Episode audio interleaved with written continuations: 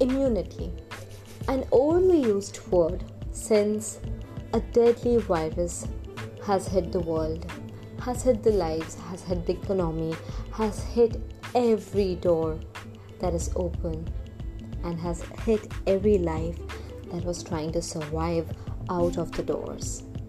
Well, what is immunity in my sense? Oh, again, here she is talking about self love, talking about immunity, talking about some psychological mental health shit. I know uh, it's something not very much discussed, but it is something everyone should be aware about. Well, immunity, uh, one needs it when they're going to pen down the most beautiful as well as the most spine chilling stories of their lives. It may break them or it may make them. It might have break them in the past or it might have broke them in the present or in the future while they're thinking about this mistakes, falls, and what else are the words?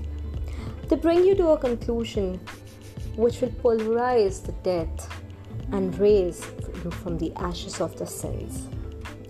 You have the immunity to rise. You need it to rise together or separately, but rise from the fire you set. While I say the fire you set, Yes, I'm right. I'm talking about the mistakes. I'm talking about the faults. I'm talking about the mistakes which you and me have done and which have been eating up deep and deep again and again.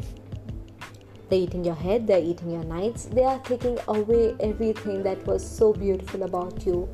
Your mistakes have led us to a form of guilt. Yeah, that is what it is called guilt.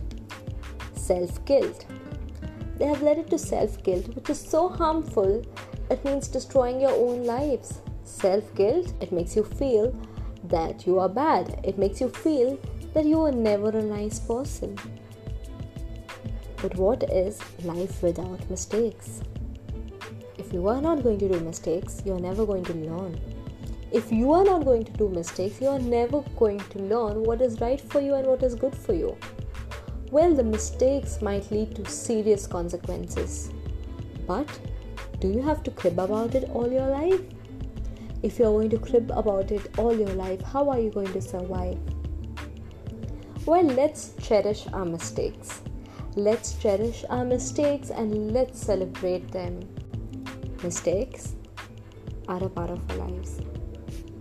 Mistakes are meant to be celebrated.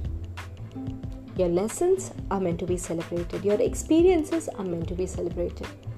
Because when you celebrate every single thing, when you are grateful for every single thing in your life, your life just gets better.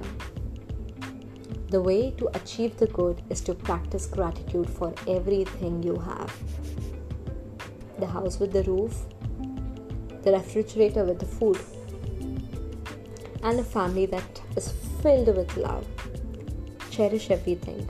Be grateful for everything.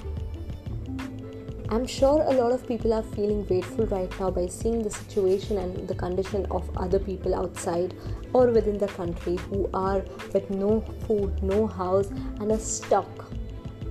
And they are waiting every second and thinking that will they get their next meal? Are they going to survive tomorrow? Will they see the sunrise tomorrow? Be grateful of your mistakes as much as you are grateful about all the good things in your life and see how life changes. Cherish it and celebrate it. Stay safe, stay home.